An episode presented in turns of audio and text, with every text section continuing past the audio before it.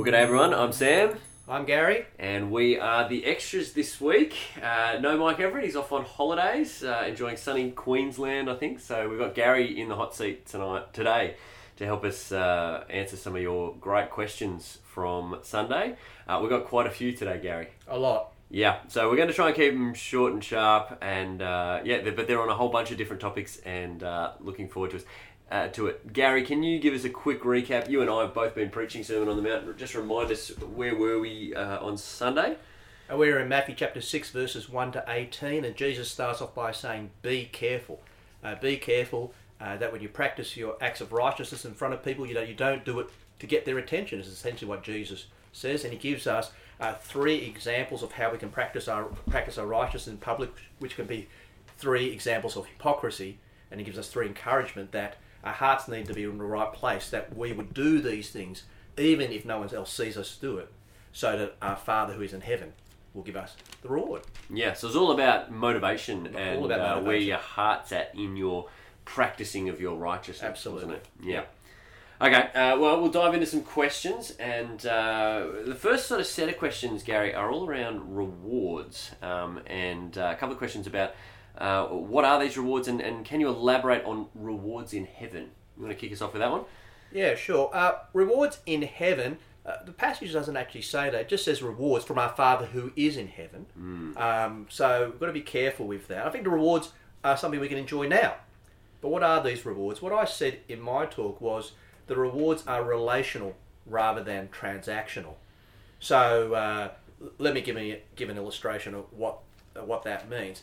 Uh, let's say you do something for someone you love, uh, and uh, if you want to be a hypocrite about it, you could do it in such a way that you could then post about it on Facebook and get all these likes and the attention of others, or you do it because you love that person, and that your reward is actually in seeing them, seeing their joy and their delight and their benefit and sharing in that. And that's the relational type of reward that we're talking about here, which comes from God. That as we do these acts of righteousness in devotion to Him, out of obedience to Him, out of relationship with Him, and He He gets great joy in seeing people following in His footsteps, being like Him, and we get to share in His joy. Yeah, that's actually, I mean, that's the language, isn't it, of, of Ma- later in Matthew 25, if you want to go look this up. Um, in 25, uh, 21, one of the, the, the parables here, I think it's the parable of the talents, and um, sort of the, the language that Jesus uses for the, the one who uh, is faithful to God, that, that, that the Father will say to them, uh, share in your master's joy. Absolutely. And that seems to be the, the, the notion here of, of reward that Jesus is focusing on. Our reward is God's pleasure. and yeah, so and that's and that kind of opens up the nature of it's a relationship with God that we enjoy, much like I mean, different to other relationships, but much like other relationships that we enjoy. Yeah. Yeah. Okay. Uh, what do we got next, Gary? Uh, what have we got? We've got. Uh, this question is a really good one, I think. You know, um, how can we be genuinely serving God in those parts of serving in life that cannot be in secret? Motives are so tricky. Yeah, I love the heart of this question because it, it, it gets the reality of um, uh, we, we often have mixed motivations, don't we? And uh, it's and it's right. There are parts of uh, serving God that are um, that aren't in secret. Often, this is the reality for people in Christian leadership. Yes. Uh, you do have secret bits. All Christians have secret bits. You can pray in secret. You can do all sorts of things in secret. But uh, particularly a Christian leader needs to practice parts of their Christian life in public, and uh, the, the danger comes uh, in that. So, you got any wisdom for us on, on how you how you handle that? Well, I think you just need to keep on asking yourself the question: I mean, who am I doing this for? Uh, I think we both spoke about playing to an audience of one. We did. and it's, it's one of those things. Who am i doing this for? Who am i doing this to get the attention of others? Am i doing this to get the you know for the sake of god? And i think that that internal dialogue is very helpful for us as, as we serve. Yes, and I I think to to recognise there is a sense while we have a sin nature, we are going to wrestle with con- constantly wrestle with having mixed motives, and I think it's very hard. Like if you wait until you've got perfectly pure motives all the time, then you'll almost never do anything. And so uh, perhaps one way to think about it is to confess your mi- mixed motives to God early and say, God, I- I've got this thing coming up, and I, the, the temptation for me is to feel proud about. it. I'm giving a talk at kids group, or I'm giving, uh, I'm leading in prayer, and I, have the temptation to be proud. I want to confess that to you, and I, I just ask that you'd help me to put that aside and, and seek to please you alone as I do this. Um, just to be honest with God about that and, and seek His approval rather than. And, and the other thing to say is reading scripture is helpful. I mean, again, Jesus knows our hearts, doesn't he? So, Mm. chapter 6, verse 1, he says, Be careful. Why does he say be careful? Because we are in danger. Yeah, absolutely. So, reading scripture and being exposed to that and asking ourselves the right questions in the light of scripture, Yeah. super helpful. Yeah. Okay. Um, here we go, Gary. Uh, a couple of questions about fasting. Now, we addressed this a little bit on Sunday night in the live question time. There's probably more to say, even than what I was able to say on Sunday night. Um, let me give you one of them. Uh, someone has said here, uh, at, at the risk of play acting myself, I do the praying and giving bits, but what about fasting? What does or can that look like for us today? Yeah, it's a, it's a, tr- it's a tricky one, isn't it? So, these three examples giving to the poor, uh, praying, and fasting they were spiritual practices at the time that the mm. Pharisees did. They were Jewish practices. Mm. And I guess the, que- the big question is how much does this continue for us as Christians? Yeah. Uh, all three practices are, are practiced by Christians in the Bible, mm. but a lot more is said about giving, giving to the poor, and praying than is said about fasting. Yeah. Yep. So the question is, how much how much emphasis should we place on fasting as a result? That and that's the question I think. And uh, someone really helpfully texted me on Monday morning, uh, which I appreciated just uh, after my answer on uh, on Sunday night, um, and uh, and made the point that the way that the, the scripture kind of talks about fasting is that it seems to uh, sort of cease after Acts 15. It doesn't doesn't get talked about much more after that. Um, and and so what do you do with that? Does that mean that we shouldn't encourage it or shouldn't do it as Christians because it's kind of that's Acts 15 if you don't know is the kind of Council of Jerusalem and uh, the point where the gospel then turns really full force to the to the Gentile world. Um, and that's something I've been wrestling with over the last couple of days and it's been been a helpful wrestle to, to think about. And and I think there's probably something to that. And I don't know if you if you were listening to last week's episode of the podcast and we set up three categories for how to think about Old Testament practices and commands, um, which were kind of sometimes Jesus repudiates them, sometimes Jesus receives them, and then other times Jesus reinterprets them and says do them differently. Um, I think it's fair to say Jesus doesn't repudiate fasting. Uh, some things he says don't do that anymore, but it seems that here there's an expectation. Uh, oh, sorry, not an expectation, but but an acceptance that uh, this could this could well very well very well be a practice that you do. And he seems to say when you fast. Um, Matthew nine, he says they will fast. The early church do fast. Um, so he doesn't repudiate it. Um, so it seems that it's at least received as something that a, that a Christian can do. Is it um, encouraged? I think Gary's point is helpful in that the rest of the New Testament goes on to dig much deeper into prayer and giving and give them a particularly Christian uh, understanding, um, and they are quite well covered topics. Fasting, probably a little bit less so, and I didn't really talk about that much on Sunday night in my answer, and I think that's probably something I could have done a bit better. And uh, but I think that's uh, that that's probably a helpful way to think about it. It's something that is perfectly appropriate for a Christian to do, but not really uh, demanded that a that a Christian would do. Is that fair to say? I, I think it's an area of freedom. Uh, it can be helpful for some people. I know some people find it helpful to set aside uh, food to focus and pray on God. Do you need to set aside food to do that? For some people, that's helpful. For some people, that's not. So I think it really comes down to the heart that wants to spend good time focusing on God and pray, re- reflecting on His Word and praying. So Yeah, and it's interesting. I had a, there was a there was a uh, connect card given on Sunday night as well. It didn't kind of make it into these questions, but someone made the point that they that they, there's other things that they choose to give up um, for the sake of focusing on God. They choose to give up. Um, their social media for a season, um, just in order to not be bombarded, but to focus on God and uh, just making a comment more than anything. Um, and I think there's something in that. yeah, yeah. Whatever's helpful, I think, to grow in your relationship with God. Yeah, very helpful. Okay. Um, all right. Uh, someone said here, I'm feeling quite convicted by the sermon. Well, praise God for that. Uh, how do we then repent earnestly and not hypocritically thinking about uh, confessing to others and that kind of stuff? I think the first thing that needs to happen when you repent is to repent to God. So it, it ultimately, uh, when it comes to uh, the practices of righteousness in public for the sake of drawing attention to yourself, what you've breached, you've breached, you- you're using something that God has given you for Him for your own sake. So you need to repent to God. He, He's the one you've wronged. So it's getting that right first, which is most important. And I think f- things flow after that. I mean, if you do it the other way around, repent of those around you, and Hmm. without repenting to God, then Yes. You've got all sorts of troubles. You could almost be using your repentance as a means of showing off. uh, In a, if Yeah. you're just repenting to a, to That's humans right. rather than repentance is first and foremost to like God Godward. Yeah, Uh, absolutely. Yeah, absolutely. toward God. So, yeah, okay, that's helpful. So, uh, first and foremost, uh, to God in your relationship with God. If, is there a place for confessing sin to others? Yeah, they can. They, they can. It can be helpful in terms of confessing sin. Uh, uh, is a relational thing, saying that I haven't done things for the right reason. I'm sorry about that. Mm. It can be used to encourage people not to follow in your footsteps. You can be a negative example to people. Mm. But again, the, the, the, great the great danger is always what Jesus is talking about, chapter six, verse one, that we don't do this in such a way to draw even more attention to ourselves. Yeah, yeah. Okay. Uh, all right, what, do we, what else we got here, Gary? All right. Uh, it's, it's, it's the flip side of that, isn't it? Mm. Based on the passage tonight, the question asks, is it appropriate for us to give praise to other people for the works that they do? Yeah, and I think the answer is yes, absolutely, because that's modelled for us in the in the scriptures. Uh, Apostle Paul often begins his letter saying, uh, "I give great thanks to God for you," and, and Yeah. praises the good things that he also points out some negative things that are going on too. But often he'll he'll be full of thanks. Uh, but interesting again, his thankfulness is directed toward God. I thank God for you more so than it is I thank you, um, and and I think that that's a helpful kind of uh, way to think about. It. We we don't thank someone for. Uh, their giving. We don't thank someone for their serving per se. We thank God that they've offered service.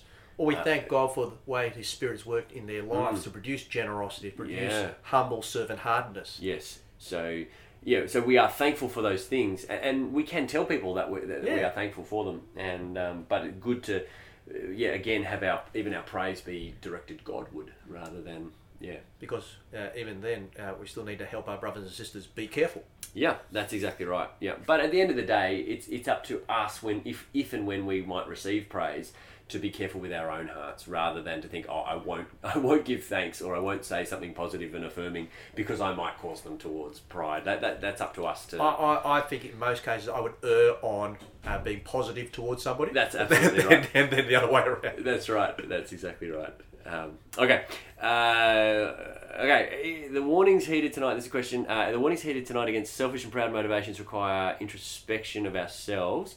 Uh, what about uh, keeping our brothers and sisters accountable so that they aren't being hypocritical? Um, how do we discern if someone else is play acting or are they just passionate about their acts? Okay. Uh, in the end, uh, only God knows our hearts. Only God knows our hearts. Well, we, we might want to guess why people are doing what they're doing, but only God knows our hearts, and and God will hold us accountable. It's not up to us to hold other people accountable. We need to be, and we need to be very very careful that we don't judge people uh, inappropriately. So, and I guess in in that in that sense, we also need to be careful that as we seek to think about holding others accountable, that we need to actually get our own hearts right in the first place. So, it's dangerous territory that we're uh, working towards here. Yeah, I mean, and Jesus is about to address that in the Sermon on the Mount. He's Yes. going to talk about logs and specks, and he's going to say, Yeah. well, get the log out of your own eye before you worry about the speck in someone else's eyes. Having said that, we can be helpful Mm. to our brothers and sisters, and and if we're if we're concerned about them, we may ask them the question. You know, uh, how are you going this? Why are you doing this? I mean, and and to pray for them, and I guess. Especially for those of us in leadership, uh, uh, we, we do need to ask people about their motivations in serving. Mm. So, because we want people to be serving for the right reasons, and not only for the, uh, their own sake, but for, for God's sake as well. Yeah, absolutely. Yeah. So, yeah, uh, we're not to kind of police others, but we can be helpful toward Yeah. them by asking the question. But, but ultimately, you actually can't know someone else's heart, No. and uh, you have no access. God, but God doesn't, because God, as the passage, God sees what's done in secret, and so. I think the best thing we can do if we have a concern for someone Yeah. else is we can ask them the question and say, "How are you going with this?"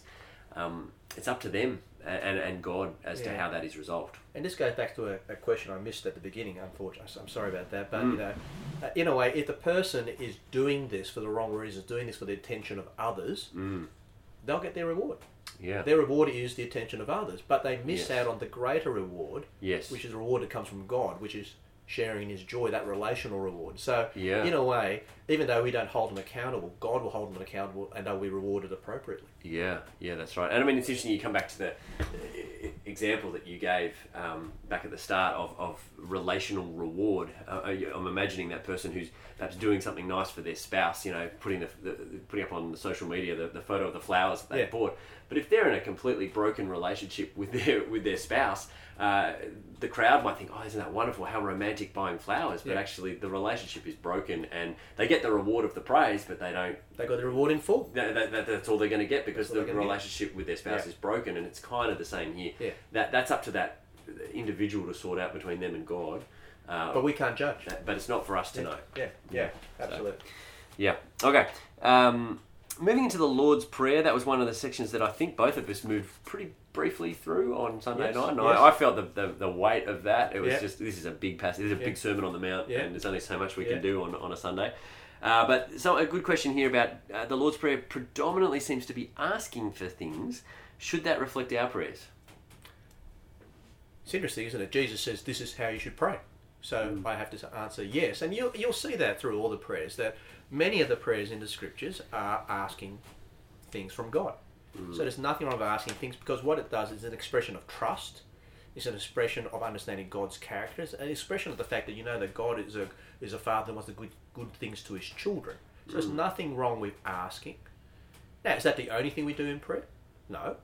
Uh, you can you can give God praise. You can confess your sins before God. There are other things we can do, but I think asking God is an essential part of prayer. And interesting, I mean, uh, the Lord's Prayer does, you know, hallowed be your name. It's, it's Yeah. a prayer to honour God's Yeah. name as holy. Yeah. And I take it that's, again, it's not the only thing going on in the Lord's Prayer that you're asking. There's, there's a lot of asking. Um, yeah. But I guess the thing with the Lord's Prayer is, is an issue of orientation. So often, Yes. uh, the orientation of our prayers is about what's best for us. Yes. But the orientation of the Lord's Prayer, uh, the first half is about you know you know your kingdom come, your will be done on earth as it is in heaven. Even the end, yours be the kingdom, the power, and the glory. And in the second half, it's really about you know uh, the th- our dependence on God for everything, for forgiveness, for for sustenance, for everything.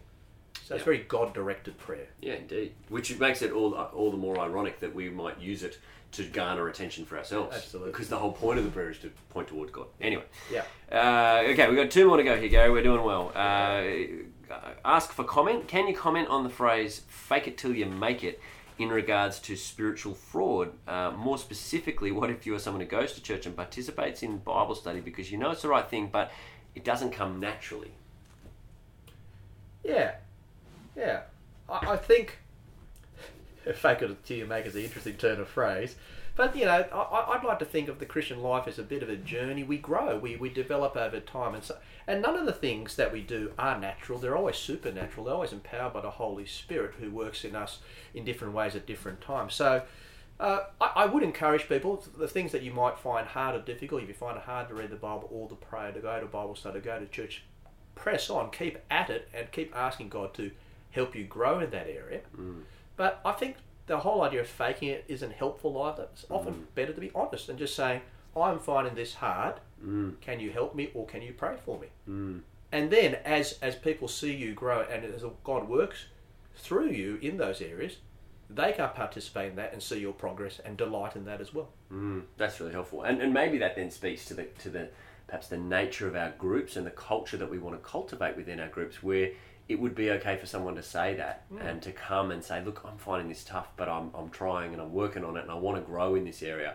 Sometimes I, I think the groups, perhaps even unwittingly, can have a culture where you feel like if if you haven't got it all together and you, you're not a super mature Christian who knows lots and lots of stuff, then you, you're kind of not welcome. And I think we don't, we don't want that culture in our. We, we want Not people coming into our groups.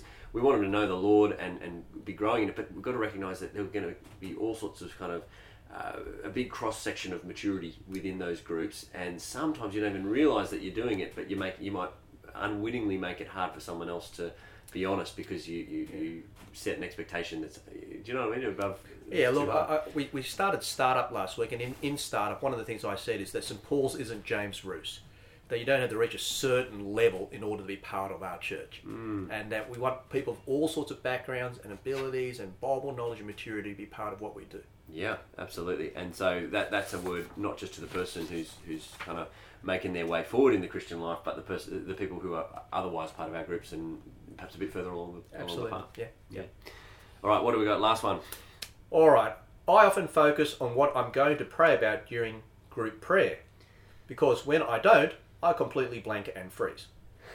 Bit of a comment. I, I made a, I made a comment on Friday on Sunday night, Gary, about uh, being careful of that moment where you're not actually listening to the other person praying Yeah. because you, you're too concerned about how you're going to sound and Yeah. practicing. Yeah. Uh, Yeah. we, we've all been there. Ah, that I mean, we've all been there where we're praying together, and there's a list of prayer points, and you're thinking about what you're going to pray about, but you then you, haven't been listening to the previous two prayer points, and you think, have they prayed for this yet? What am I going to?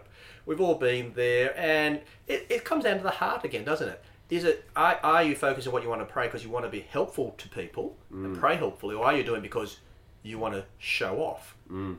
And uh, yeah, you've got to check your heart. Yeah, yeah, that's right. And uh, yeah, and I, I wonder if the more you pray privately, the easier praying publicly becomes. Uh, if prayer is not normal in your private sphere, then it's it's very hard to kind of am I saying the right thing or whatever. And uh, uh, and I think that so that's the, the, probably the, one of the ways to overcome this kind of thing is to pray more in private and get used to communicating with God and um, grow as a prayer and uh, in, so that it's more normal. It also comes back to the thing we started with about playing to an audience of one. You know, we pray to God. There are other people there that we're praying on behalf of. Mm. But when it ultimately it is about me praying to God Mm. and not trying to win the approval of other people, I think it makes it easier as well. Yeah, yeah, I think that's right. It's actually one of my early memories of being a Christian. I just thought of this story. I've been a Christian for about five or six months, and I, I got the the boldness to go up to the school Christian group, and I went.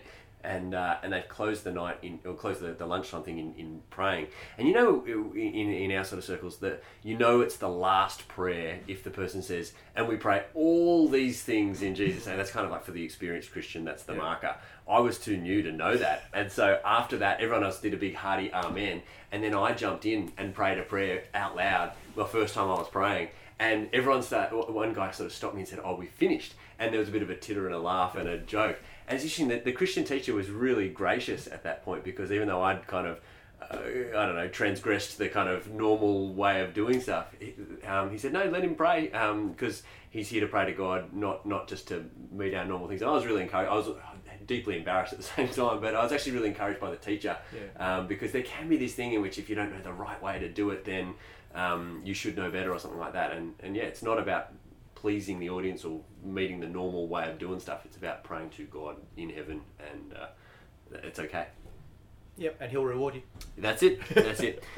Good. All right. We, we've made it through. Um, where are we heading for the next couple of weeks, Gary? What's happening around the traps? Okay, uh, next week, uh, it, Compassion are coming. Compassion Sunday. They're going to speak about uh, the God behind compassion and how we can be uh, helping uh, people in poverty in Jesus' name. Mm. And a week after that, we've got, uh, uh, I think Peter Orr is coming from, from Moore College. He's one of the lecturers at Moore College. We're going to look at, we're going to focus on Moore College, which is uh, which is our Anglican training college, and uh, looking at a partnership there should be very encouraging. He's an excellent speaker. And then next section of Matthew comes kind of two weeks or three weeks down the road, really. So That's we're having right. a little bit of a pause from Matthew, and then we'll be back in to the back half of chapter six. Yeah. Uh, so if you want to read that up and prep that up over the, the next couple of weeks, you've got a bit of time, and uh, yeah, that's where we're heading for the next couple of weeks. Lovely. Gary, thanks for being here. Uh, we may we're having a little break from the podcast for the next couple of weeks uh, while we've got Compassion Sunday and Moore College Sunday, but we will be back uh, when we when we dive back into Matthew. So we'll see you in a couple of weeks online, but we'll see you at church this Sunday. See you later. Okay, bye bye.